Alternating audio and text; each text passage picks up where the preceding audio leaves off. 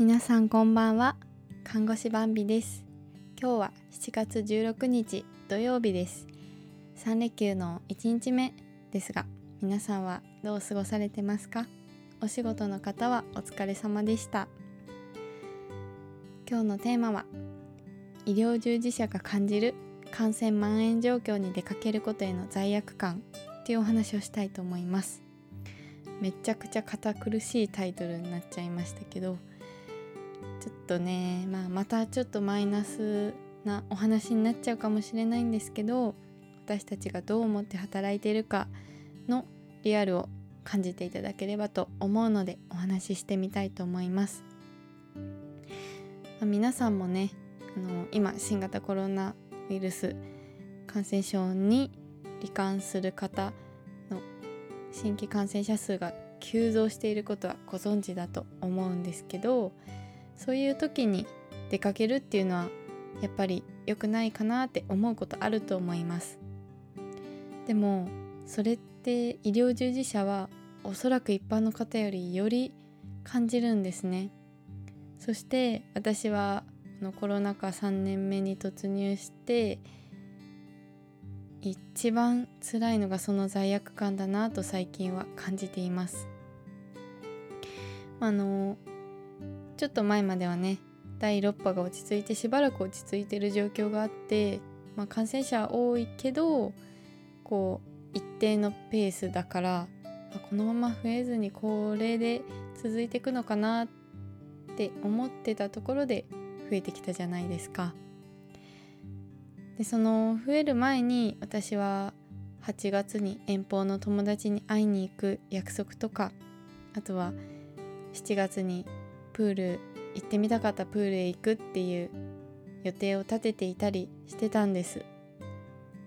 まあ、あの働いてる病院の方でもねあのこういうのはやっていいですですよやっちゃダメですよとかいうルールルールがあってそのルールにねのっとってやろうと思ってたんですけどでも最近その急増してきたんですね。で院内でその正直スタッフとか患者さんが感染してしまったっていう例が出たりしてそうするとねスタッフが出ちゃうともうその人働けないからマンパワーが少なくなるんですよ。でそしてあの私はコロナ病棟で働いてるのでコロナ病棟ずっとコロナ陽性患者さんゼロだったんですけどここ最近一日一日でも何人もどんどんどんどん増えているんです。でコロナは退院までにはだいたい10日間の隔離とか必要になってくるのでなかなか退院できないんですよね。どんどん増えて退院はできず患者さんが増えていく一方っていう状況にを見て本当にこう目で見てコロナの方増えてるんだなっていうプレッシャーを感じるんですよね。そうするとはあまたこの辛い時期が来たなというふうに思います。またしばらくはこう残業が続いてこう神経すり減らして働いてなんとか感染者数が少なくなるまではこれが続くんだなとちょっと覚悟を決めるような気持ちですね。でもそうやって医療従事者じゃない方は、まあ、ニュースで見てあ数字が増えてんなと思ってちょっとプレッシャーに思うことはあると思うんですけどそれ以外はあんまりねないんじゃないかなと思います。まあ、やっぱ身近な人が感染したっていうのを聞く頻度が高くなるとかはあると思うんですけど、まあ、私たちは仕事の内容としてもろに感じてしまうんですよね。でまあそれによってちょっとね仕事が忙しくなるだけならまだその心理的負担は少ないんですけど私たちがこう私たちっていうかまあ私の場合は一番思うのはもし自分が感染して患者さんにうつしてしまったらっていうのがめちゃくちゃ恐怖なんですね。それによって、まあ、患者さんは治療するために病院に来てるのにコロナに感染をこう病院に入院してることでしてしまったとなるとっていうことですよね。まあ、事実として家にいて生活しててもどこかで感染する可能性はあるから、まあ、その病院で感染するのもこう不運だったという感じでね頻度としてその変わるのかなとは思うんですけどでもこう事実として治療のために行ったところで感染してしまうなんてって思うと思うんですよね。でも働いてる私たちも人間なのでこう生活する中でどうしても感染しちゃうことはあってやっぱこう急増してる中で医療従事者だけがかからないっていうことはないですからすごい遊び歩いてるわけじゃなくても感染しちゃうことはあると思うんです。とはいえやっぱりこう事実として見ると治療のために入院したのに感染してしまったと思うとですね患者さんはより辛いと思うんです。で例えば予定した手術が延期して,、ま、してしまってそのコロナの隔離が終わるまではもう何も進めない前に進めないっていう状況になっちゃうとか。あとはうちの病院の場合は CT 検査は陽性患者さんでできるんですけど MRI 検査はできないからその精密な検査をできなくて、まあ、前に進めないっていうこともあるかもしれないです。でまあそういうふうにうん、まあ、ちょっとこう時間が失われるっていうことはあるけどもっと大変なのはねコロナの症状により体調が悪化したらっていうことですよね。まあ、最近は重症化っていうことはあのほぼほぼなくなってきている県で見ても数人とかだと思うんですけどでもそれでも高齢の方だとこう入院期間が長くなることで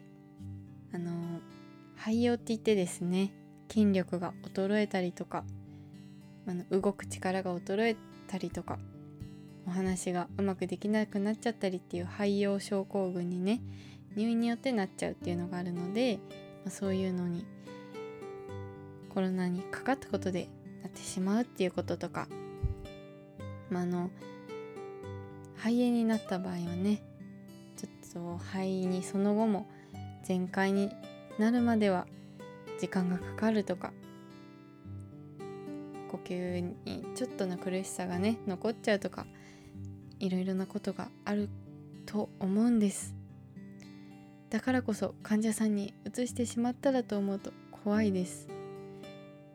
そのようにね人の命に関わると思うと、まあ、予定があってもなかなか行けない行けうん行ってはいけないという気持ちになりますね。だから久々にやっと会えるねって言って約束してた予定とかも最近のこの急増を見てキャンセルしまくっているような状況です。それに対して、まあ、命を預かる仕事だからしょうがないよねって思う方もいると思うんですけど確かにね看護師は命を預かる仕事っていうのを知って就職したわけなんですけどまあ、それによって自分の外出とか休日のリフレッシュの活動が制限されるってことはね看護師になった時に予測してなかったんですよね。まあ、それは100年に一度のね感染症の大流行なんてことは生きてる間に経験する人としない人がいるから誰も知らなかったことでしょうがないと思う誰が悪いわけじゃないんですけど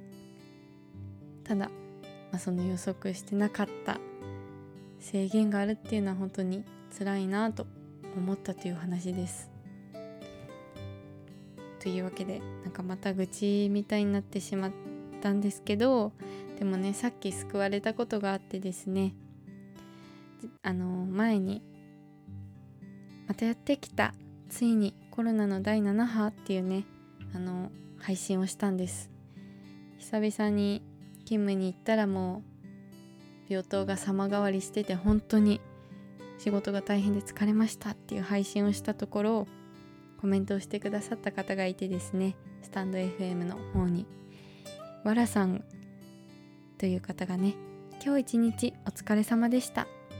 バンビさんたちのような医療関係の方々がいてくださるおかげで私たちは安心して暮らすことができています。感謝です。と言ってくださいました。いやーそのお言葉ねもうお疲れ様でしたっていう言葉も嬉しいしこう私たちが安心して暮らすことができてますっていうのもね本当に嬉しいです。ありがとうございます。それを聞くとなんか自分が制限されてるっていうよりはみんなのために頑張ってるんだっていうプラスの気持ちで頑張れそうだなと思いました。あともう一人マミーさんという方がバンビさんいつもお疲れ様です。医療機関がそして医療従事者が真っ先に矢面に立たされてしまいますね。お体大切になさってくださいねと言ってくださいました。ありがとうございます。そうですねこの病気に関しては私たちが最初にこうなんだろうな影響を受けるかもしれないですね。でも、まあ、患者さん方もきっと不安な気持ちが強いと思うのでそんな人の役に立てるんだと思ってね頑張りたいと思います。もう仕事疲れたなと思って夜勤明け過ごしてたんですけど皆さんのメッセージで